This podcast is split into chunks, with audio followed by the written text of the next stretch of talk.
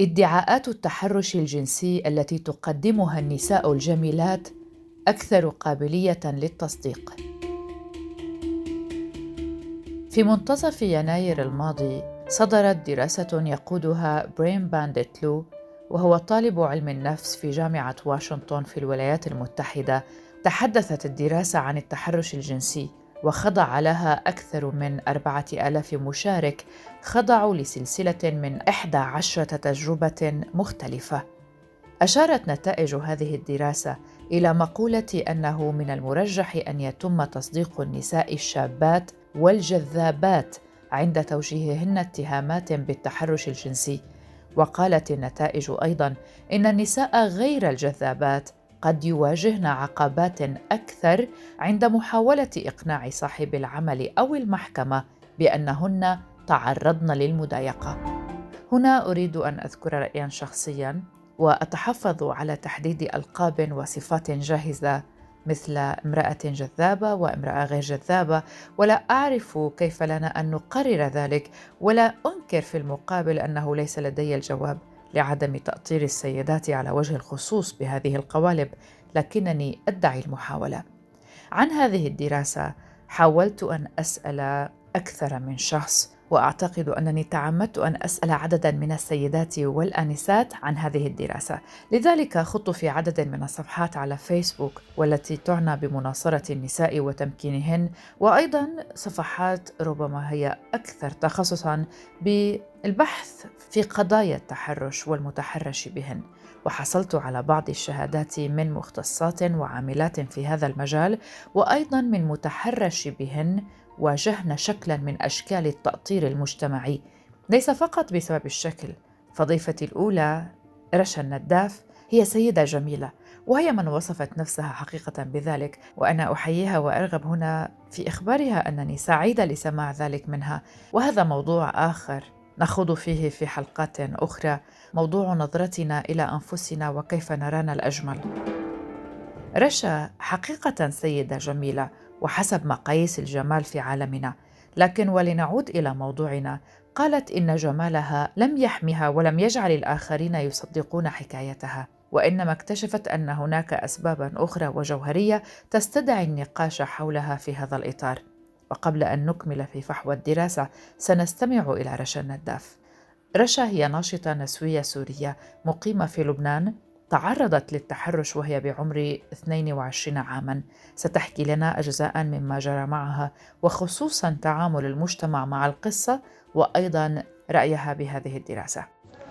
اللي بدي أقوله أنه الناس اللي انعرضت عليهم التجارب واللي بينسألوا بشكل عشوائي غالبا هن ما عندهم خبرات بالموضوع ما عندهم آه، أحد مقرب تعرض للتحرش.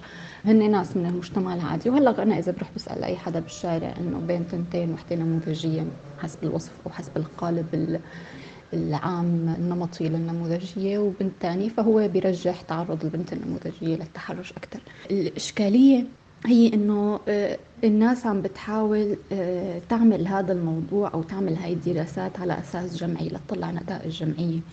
بموضوع التحرش بالذات ما في نتائج جمعية. كل حالة هي حالة فريدة وما بتشبه الثاني كل آه، ظرف كل مرأة حسب ظرفها المجتمعي حسب ظرفها المحيط حسب مكان تواجدها وحسب ظرف المتحرش نفسه وشخصية المتحرش نفسها. هلأ أنا الشخص اللي تعرض لي. أنا قبل ما أروح لعند ثيرابيست وتساعدني بإني اطلع قصتي وهذا الشيء عملته بعد ما عرفت إنه في ضحايا اخريات لنفس المجرم. لأنه كنت قبل فعلا مقتنعة بإنه هو آه، كان يحبني وكان يشوفني نموذجية وكان يشوفني يعني هو كان يحاول يقنعني إنه هو بشع بشكله. فبالتالي أنا مستحيل آه، أحبه فأنا كنت أتعاطف معه. فبعدين لما أنا عرفت مين هن الضحايا الاخريات عرفت إنه الزلمة يعني عم بجنب هو ما عنده مشكلة. يعني كان في آه، نساء متحررات ونساء غير متحررات نساء محجبات نساء من مناطق متعصبة أو مغلقة ونساء من مناطق متحررة أو أو من خلفيات اجتماعية متحررة. نساء جميلات نساء غير جميلات نساء كبار بالسن أكبر منه وصبايا صغار مثل وضعي. يعني أنا كان عمري تقريبا 20 سنة وقتها. فالتحرش آه، اللي عم يحكوا عنه على أساس الجمال هو ممكن يروح باتجاه التحرش اللفظي. يعني المضايقات اللي بتتعرض لها السيدة الجميلة نوعا ما أو الجميلة بالقالب المجتمعي النمطي آه، المضايقات اليومية اللي بتتعرض لها لما بتمشي بالشارع وبتتلطش لما آه، بتفوت لعند المدير فبيبتسم لها بابتسامة عريضة وبيعطيها اللي بدها إياه هي ممكن تنطبق عليها الدراسة. أما التحرش الممنهج اللي بيمارسوه المتحرشين بالعموم يوصلوا لغايات معينة فهن أي صيدة هن قادرين يوصلوا لها أي حدا عنده نقطة ضعف أي امرأة يعني عندها نقطة ضعف معينة قادرين يستغلوها هن بيستغلوها. لأنه أساسا جرم التحرش هو جرم مرضي نوعا ما. يعني هو مثلا إذا بدنا نقول جرم السرقة هو هو آه، جرم ناتج عن حاجة معينة لما بدنا نقول آه، طبعا وسقطة أخلاقية أكيد يعني. بس التحرش بالذات هو آه، جرم ما شرط يعني حتى لما الناس بتقول إنه أكيد المتحرش عنده مرض نفسي لا ما شرط يعني هو هو جرم ممنهج. يعني هو الشخص بيكون عم بيحاول آه، يوصل لأي ضحية كانت أي حدا بي بي شو شو بيسموها يعني طايلتها إيده. ف آه، حدا بحس إنه عنده ظرف اجتماعي معين. أكيد أنا ماني ماني مع الدراسة آه، بس أنا بتفهم ليش وصلوا لهي النتيجة. يعني أنا ما عم بقول إنه العينه اللي اختاروها ما كافية مثلا لحتى تكون دراسة خاطئة. ما أنا عم بقول كل الأساس اللي مبني عليه المبنيه عليه الدراسة هو افتراض خاطئ. افتراض خاطئ أدى لنتيجة آه، مقنعة فبالتالي صار اسمه بحث. بس الافتراض أساسا خاطئ لأنه الحالات التحرش هي ما حالات عامة. ابدا هي ما حالات جمعية هي ما حالات متشابهة كل حالة هي حالة فريدة بنوعها وعلى مثالي أنا كحدا كمان كنت شابة وجذابة نوعا ما ومن خلفية متحررة. وفعليا حاليا يعني أنا لما تعرضت للتحرش ما كنت بظرفي الاجتماعي الحالي. يعني كان عندي ظروف اجتماعية خلته يقدر يستغلها بس حاليا مثلا إنه أنا مستقلة عايشة لحالي برات البلد لحالي بشتغل ومنتجة يعني ودارسة وكذا. فالناس ما كانت ميالي ابدا إنها تصدقني لأنه آه، كل العالم إنه كيف الشخصية آه، نسوية مثلك بتعرف الحدود مثلك بتعرف إمتى تقول لا مثلك. إنه أول شيء أنا وقتها ما كنت أنا هلق. ثاني شيء يعني حتى إذا أنا حتى بوقتها كنت كانت شخصيتي قوية فما حدا بيقدر يحكم على الآخر من الشيء الظاهر للمجتمع. أنا أكيد للمجتمع ما عم خبره كل يوم شو عندي ظروف مجتمعية تخليني إذا تعرضت لابتزاز معين ما أقدر أحكي بوقتها. ما عم بكتب على الفيسبوك بوستات عن آه، شو وضع أهلي وما وضع أهلي. الناس بتشوف الظاهر بتشوف إنه أهلها خلوها تسافر لحالها بتشوف فالأهل اللي بيخلوا بنتهم تسافر لحالها بعد آه، ثلاث أو أربع سنين ليش من سنتين ثلاثة كانوا ممكن يكونوا بيخوفوا أو ممكن يكونوا ما داعمين؟ الناس هيك بتحكم على الظاهر. فبالنسبة إلي الدراسة ما عم بتحط بنتائجها أبدا. هن عملوا دراسة والعينة اللي أخذوها ممكن يعني كاملة والأجوبة صحيحة وما عم بقول لا إنه نزوروا بالنتائج ولا إنه نختاروا عينات معينة أودتهم لهي النتائج. حتى لو عملوا دراسة شملت كافة الكرة الأرضية كتير احتمال يوصلوا لهي النتيجة بس الفرضية أساسا خاطئة.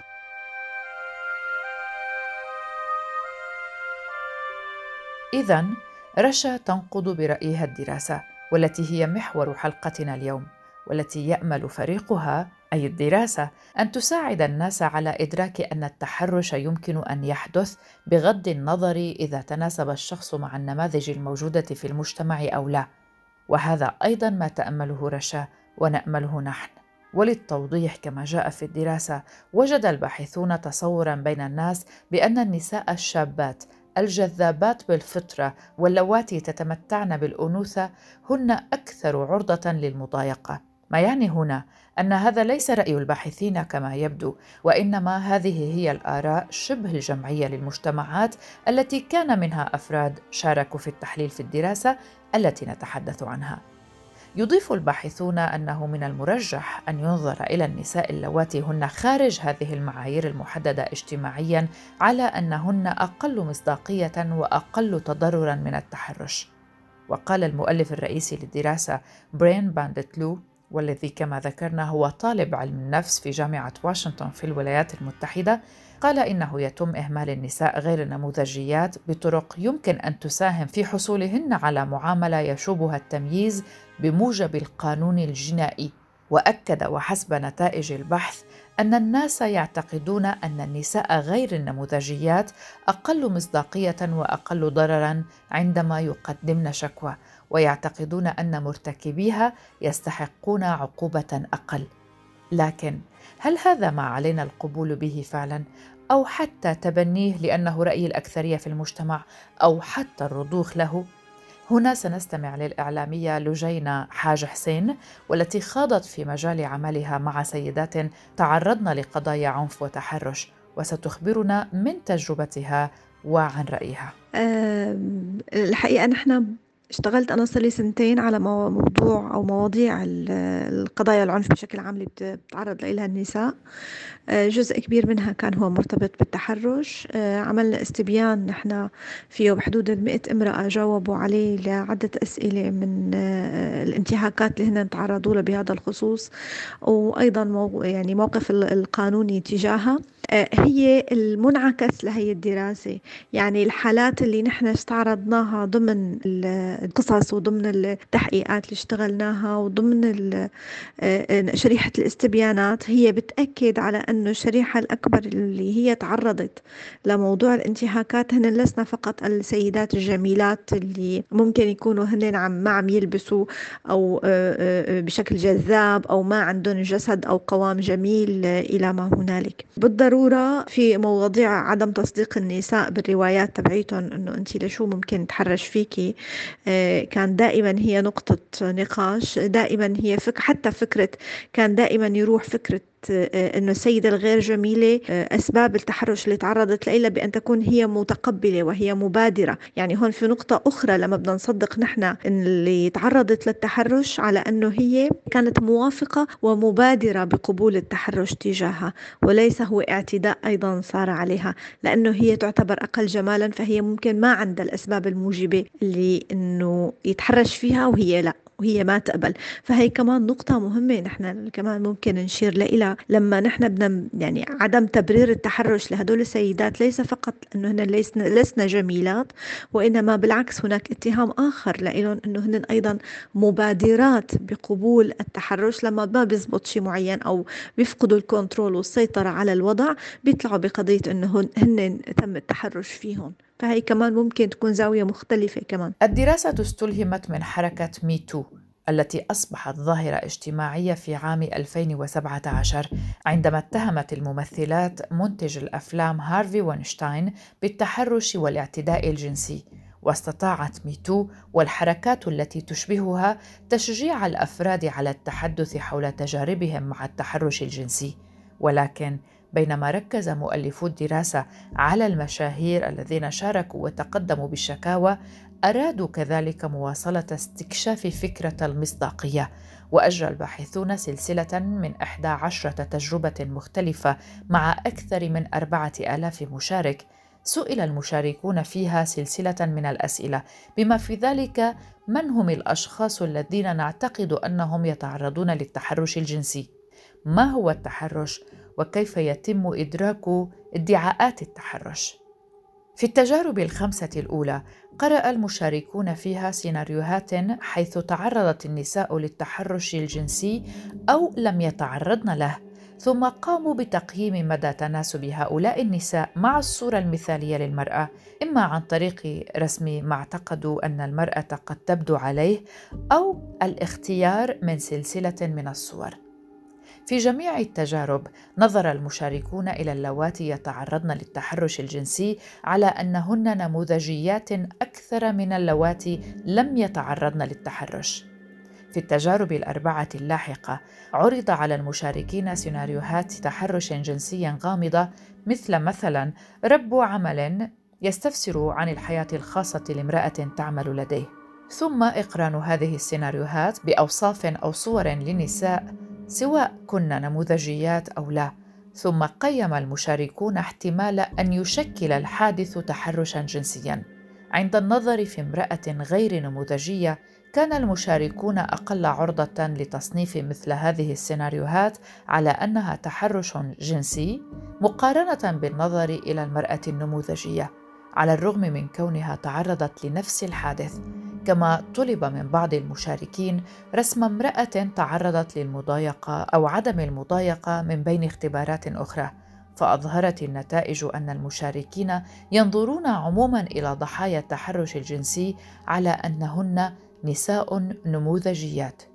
في الواقع إن العلاقة بين التحرش الجنسي والمرأة النموذجية قوية لدرجة أن المرأة نفسها كانت تعتبر أكثر نموذجية عندما قيل للناس أنها تعرضت للتحرش الجنسي وكانت السيناريوهات نفسها بالضبط أقل احتمالا لاعتبارها مضايقة فيما يتعلق بالنساء غير النموذجيات. وينظر إلى هؤلاء الضحايا على أنهن أقل مصداقية وأقل تضررا من المضايقة وينظر إلى المتحرشين بهم على أنهم أقل استحقاقا للعقاب. وبالنظر إلى الضحايا وهنا لفتني تعليق من صديقتي الكاتبه والمترجمة رحاب منى شاكر عندما سألتها حول الدراسة ورأيها بها. لفتني ما ذكرته حول السجينات وحول التحرش بهن وهو أمر تخطته الدراسة وفاتها الحديث عنه واقتصرت على رأي الناس بالتحرش بشكل عام. لكن الكاتبه رحاب شاكر وعلى اعتبارها كاتبة وباحثة ومهتمة فيما يمكن تسميته بأدب السجون حشرتني في تلك الزاوية لأنحى بهذه الحلقة للبحث في ذلك ولو قليلا مبتعدة عن الدراسة الأساسية التي نخوض فيها مقتربين منها لكن من باب آخر ألا وهو المتحرش بها الفاقدة لحريتها وقدرتها على رفض أو مقاومة هذا التحرش. وربما هذا الاغتصاب الذي قد تتعرض له مجبرة. الكاتبة رحاب منى شاكر نشرت في تشرين الأول أكتوبر 2020 نشرت نصا في موقع الجمهورية تقدم فيه لبحثها عن شخصية السجان من منظور السجين في سوريا بين 1980 حتى 2008 وتطرقت في أحد فصول بحثها للتحرش بالسجينات. ما قادني لأتعمق أكثر بظاهرة التحرش بشكل أعم وأعمق. فصل كامل يدور حول السجينة. لن أختزله هنا وإنما فقط أخبركم عنه وأتمنى أن يلهمكم هذا الكلام لقراءته في حال كنتم مهتمين. وهذا الموضوع أعتقد يمكن أيضا إدراج حلقات خاصة عنه. في حواري مع السيدة شاكر خلصنا إلى اولا استنتاجها أن شبكة الحماية الاجتماعية مهمة جدا لحماية المرأة وليس فقط لأن السجينات في السجن. وكذلك استنتاجها أن اغتصاب السجينات كان يحصل ليس فقط على أساس الجمال أو الأكثر إثارة وإنما لأسباب أخرى قد تكون عقائدية كما حصل في السجون السورية وحسب تعبير الكاتبة حصل للإسلاميات إذ تعرضن لذلك بشكل أكبر من اليساريات والسبب أن الإسلاميات يتمتعن بحصانة أقل من اليساريات. وهنا نتحدث عن حالة خاصة بالمجتمع السوري وتعقيدات تلك المرحلة التي تتحدث عنها الكاتبة اي بين كما ذكرنا 1982 حتى 2008 هذا يعني أن الوضع الاجتماعي يؤثر بشكل كبير إلى جانب الحصانة التي تتمتع بها المرأة أو لا. وبشكل غير مباشر تنطبق هذه الفكرة حسب رأي ضيفتي على النساء غير الجميلات حسب الآراء العامة أو العجوزات أو حتى من ذوي الإعاقة. حصانتهن أقل وذلك يعني احتمال التحرش فيهن أكبر. وعلى أمل أن نتفق جميعا على تجريم التحرش بكافة أشكاله نتمنى لكم ولأحبتكم السلامة. هذه كانت حلقة من بودكاست في عشرين دقيقة من إعدادي وتقديمي براء صليبي شكرا لكم لحسن الاستماع. إلى اللقاء.